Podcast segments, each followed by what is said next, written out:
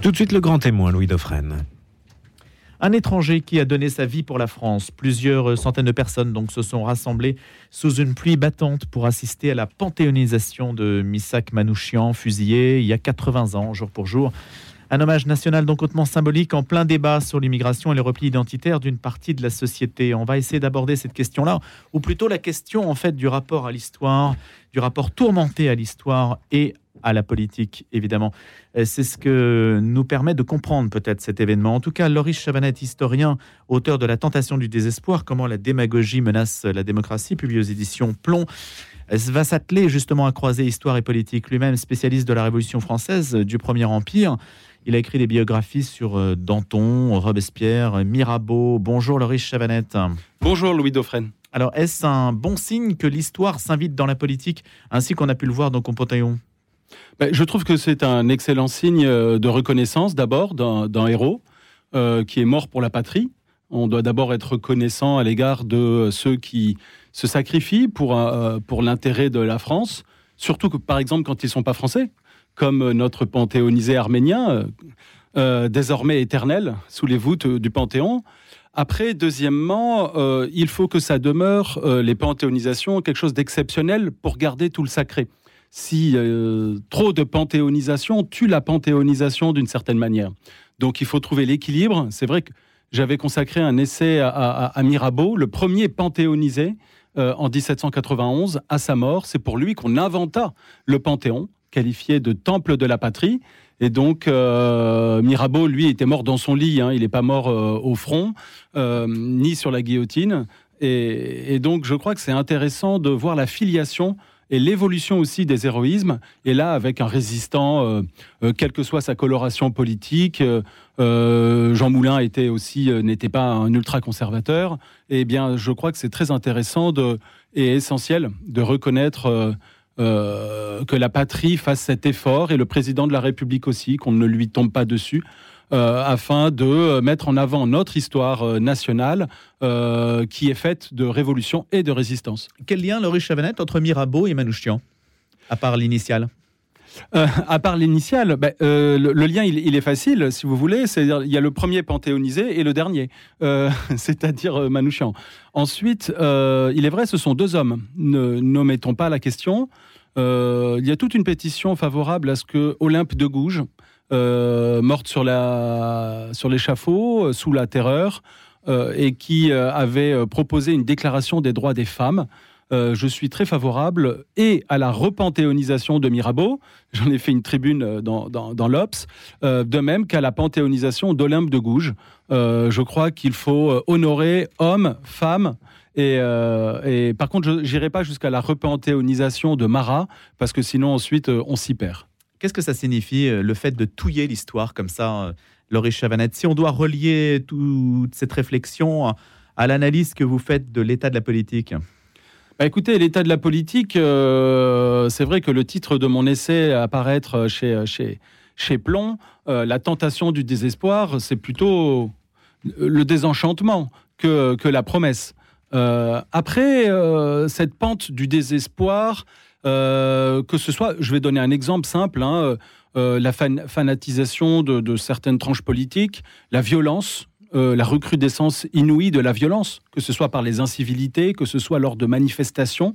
Bon, même si on a toujours été un peuple de tradition anarchisante, vitupérant, voire dans la rue à coups de cocktails Molotov et de euh, portés au bout, euh, avec des têtes portées au bout des pics, même en effigie. D'ailleurs, ça me donne l'occasion euh, de saluer, faire le clin d'œil à, Robert Badinter, qui, dans une de ses dernières prises de position à la télévision, a poussé une colère monstre on dira divine, puisqu'il va bientôt être panthéonisé lui aussi, contre cette vague de l'anarchie, de la représentation de la mort, cet appel au sang. je crois qu'il n'y a pas de progrès qui se constituent euh, de la sorte. Alors bien sûr, là, je m'adresse aux, manifestations récurrentes qui ont donné lieu à des saccages, euh, enfin euh, régulièrement, hein, les incendies de poubelles, les gilets jaunes, et autres manifestations éruptives dans la rue du peuple, entre guillemets, parce que qu'est-ce que le peuple? Est-ce que c'est la masse, la foule dans la rue? Est-ce que c'est une minorité militante? Ou est-ce que c'est le populus, c'est-à-dire la totalité des Français en, droit de, voter? Mais la Révolution ne s'est jamais prononcée sur le sens qu'elle donnait au mot peuple? Non, mais par contre, beaucoup de populistes ont essayé de, le récupérer. Euh, et même d'en usurper le, contenu, euh, la contenance. Euh, Robespierre lui-même a été dénoncé comme un populiste. Le mot est employé. Alors, c'est quoi le populisme D'abord, il y a un moyen, c'est la démagogie. C'est-à-dire d'un côté la démagogie et le, fond vivace de la démocratie, puisque la démocratie c'est le chaos organisé, donc c'est le droit du plus fort des orateurs, d'une certaine manière. Euh, et de l'autre côté, la démagogie, c'est l'art de mobiliser une minorité par l'emphase. Et euh, je crois que toutes les élections euh, présidentielles, législatives, depuis tout temps, depuis que la démocratie existe, euh, donne lieu à ce genre de, dérive euh, rhétorique. Euh, en même temps, il il faut pas oublier, je crois, l'idéal de démocratie de, de, Churchill qui disait la démocratie c'est le moins mauvais des régimes. Il faut pas espérer une solution miracle de la démocratie. Elle est un tissu d'institutions qui nous équilibrent. Mais vous dites aussi, Laurie Chavanette, que la démocratie nous porte à une forme d'idéalisme. On attend énormément d'elle, plus qu'elle ne peut donner. Bah, disons que effectivement, euh, surtout dans notre tradition française de croyance dans, le progrès, euh, et même le progrès par les révolutions, donc par la violence, c'est une tradition enracinée. Euh, et si vous voulez, tout simplement, j'aimerais bien citer cet exemple de aujourd'hui, là en 2024, nous sommes, c'est les 150 ans de l'entrée au Louvre de La liberté guidant le peuple de Delacroix. Euh, qu'il a composé en 1830, tout de même, en faisant hommage à, l'insurrection populaire de 1830. Et Delacroix, en réalité, fait un hommage. Euh, on, allait, on, le, récupère un peu, on le détourne très, très, très, très virulent euh, quant à la place du peuple dans, de France, guidant la, la, liberté dans le monde. et en réalité, Delacroix était beaucoup plus conservateur. Et donc, euh, il y a toujours un regard critique à avoir sur cette histoire de nos révolutions françaises, parce qu'il n'y en a pas qu'une. Euh, c'est une, une sempiternelle tradition française. Et euh, la place de l'histoire, il faut raconter l'histoire de la démocratie, même de son enfantement en 89, pour ne pas l'abandonner aux franges les, plus, les, plus, les plus radicales. La présence de Marine Le Pen hier? Ouais, j'ai trouvé que si c'est national, il doit, y avoir, il doit y avoir tout le monde, d'une certaine manière. Euh, ensuite, euh, il ne faut pas empêcher les polémiques, c'est-à-dire ceux qui critiquent. Euh, moi, j'ai pas d'approche ultra critique quant, la présence, quant à la présence de Marine Le Pen hier. Cependant, je trouve cela tout de même dommage parce que la famille de Manouchian avait appelé à ce qu'elle ne, elle ne soit pas présente. Donc, quel est le Est-ce qu'il faut être citoyen? Est-ce qu'il faut être un individu quand on rend hommage? Euh, là-dessus, je pose un point d'interrogation. Je pense que la famille ne doit pas non plus être les, laisser pour compte des panthéonisations. Que pensez-vous de cette interprétation qui consiste à dire que Marine Le Pen est l'héritière des personnes qui ont fusillé Misak Manouchian? Ah ben ça, c'est euh, l'héritière. Euh, il y a des, il y a différentes politiques. L'héritière politique, oui, parce qu'il y a des héritières en ligne directe, indirecte. Il y a des neveux, il y a des cousins dans la, dans l'extrême droite française en général. Euh, dans le, clan réactionnaire euh, en particulier. Euh, écoutez, moi, je, mon grand-père Albert Copps a été a participé à la création d'un des premiers de réseaux de résistance français à Metz dès juillet 1940. Donc, il n'était pas communiste. donc, il était d'origine allemande. et, il a eu un parcours d'avocat tout à fait tout à fait brillant dans le sud de la France. Donc j'entends rappeler que la résistance, elle est diverse il y a eu aussi une résistance euh, de monarchistes. Euh, donc euh, pourquoi uniquement assimiler au nazisme? Il y a aussi eu des résistants de droite catholique, tout comme il y a eu énormément de collabos de droite catholique. On a toujours l'impression que c'est une plaie qui suppure un peu cette période-là. Ben, cette période de 39-45, c'est une plaie qui saigne. C'est une, une, une, une, plaie ouverte. Euh, en même temps, il faut mettre le doigt dans la plaie, comme disait saint Thomas, euh, à savoir, il faut interroger cette période. Euh, il faut interroger bientôt. On va. on ne cesse de l'interroger, non? on, ne cesse. Vous avez absolument raison, mais il faut le faire, comment dire, avec avec doigté, nuance et sans démagogie historique. Parce qu'il y a beaucoup de démagogie historique de la part parfois des politiques, des historiens, euh, euh, notamment euh, ceux qui expliquent qu'il faut un retour de Robespierre, je pense à Jean-Luc Mélenchon, ceux qui refusent que l'on critique Napoléon Bonaparte. Napoléon, c'est la France, point barre. Je crois qu'il faut critiquer tout et n'importe qui. de même, même De Gaulle peut être critiqué relativement à plusieurs de ces, de ces, plusieurs de ces prises de position. il n'y a pas de saint en histoire. Il n'y a que, il n'y a que des hommes dans le tourment d'événements en crise et chacun apporte sa pierre à l'édifice. Dans quel régime sommes-nous aujourd'hui, Loris Chavanette Je pose la question parce qu'il y a un excellent papier de Pierre Manant dans l'hebdomadaire euh, La Nef qui s'interroge là-dessus et qui dit qu'en fait la démocratie représentative aujourd'hui, euh, d'inspiration libérale à laquelle on se rattache habituellement, est vraiment euh, chahutée par quantité d'autres repères qui nous déstabilisent, la vision un peu sans frontières, l'Union européenne. On ne sait plus très bien où on habite. Est-ce que vous partagez ce point de vue?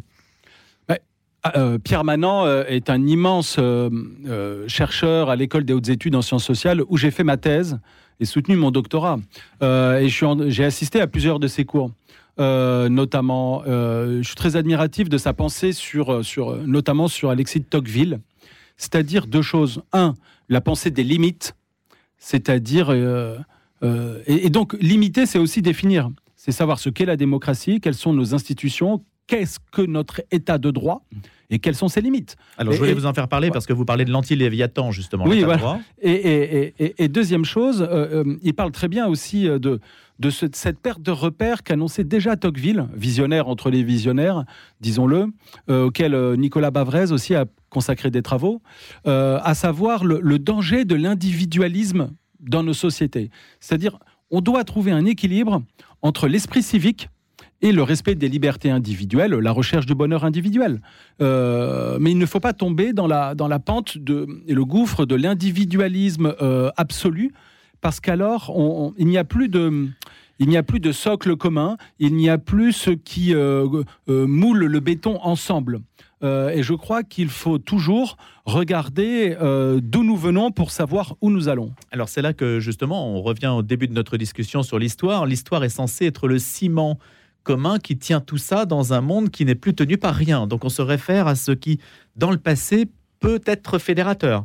C'est ça le rôle de l'histoire aujourd'hui, mais si on vous suit, on est un petit peu quand même dans l'instrumentalisation de l'histoire, malgré tout. Bah, l'histoire euh, n'est pas cachée dans le sanctuaire des pontifes. Euh, l'histoire, elle est vivante, elle, est, elle, est, elle évolue.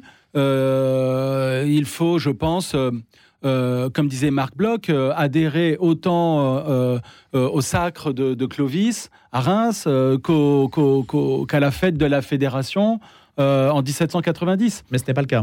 Ben, je pense qu'il faut justement retrouver, pas l'équilibre seulement, mais l'esprit de nuance est, sortir d'une vision trop binaire de l'histoire. Souvent, l'histoire est instrumentalisée par des politiques qui diabolisent l'adversaire. Et donc, ce n'est plus alors de la, on ne fait plus de la politique, on fait de la religion. Dans ce cas-là, Jean-Luc Mélenchon n'a qu'à s'inscrire dans une, dans, une, dans une chapelle. Euh, il pense avoir sa cathédrale, mais euh, il ne faut pas être seul avec euh, les habitants de son quartier dans sa chapelle. Il faut aussi s'ouvrir à tous.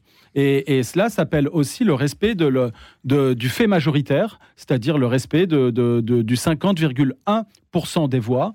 Or, quand on voit à chaque fois, à l'issue d'élections, des jeunes qui prennent d'assaut des, universités, quand on voit des, des, bâtiments incendiés, attaqués, mais à Sciences Po, à l'ENS, euh, dans les universités. Ça ne se passe pas euh, en Seine-Saint-Denis, euh, soyons d'accord.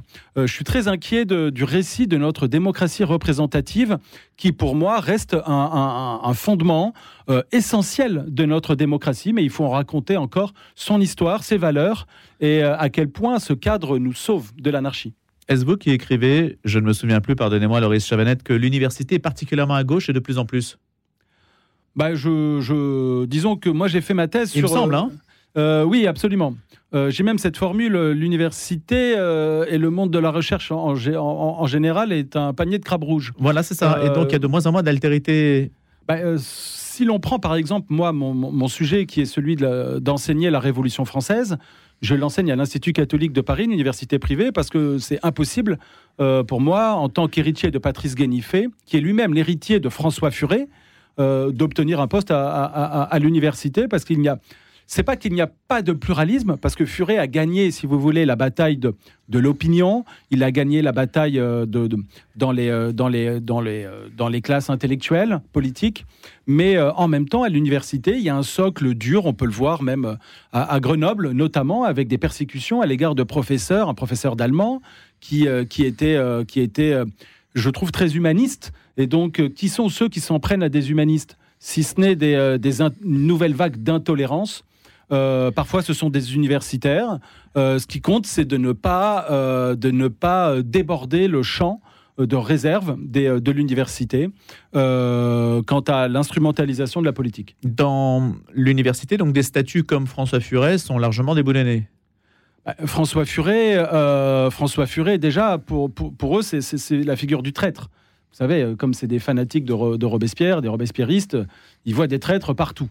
Et François Furet était un ancien communiste qui a euh, viré de bord et qui est entré à l'Académie française davantage sous une étiquette euh, libérale, euh, assez pro-américaine même, puisqu'il a enseigné à l'Université de Chicago.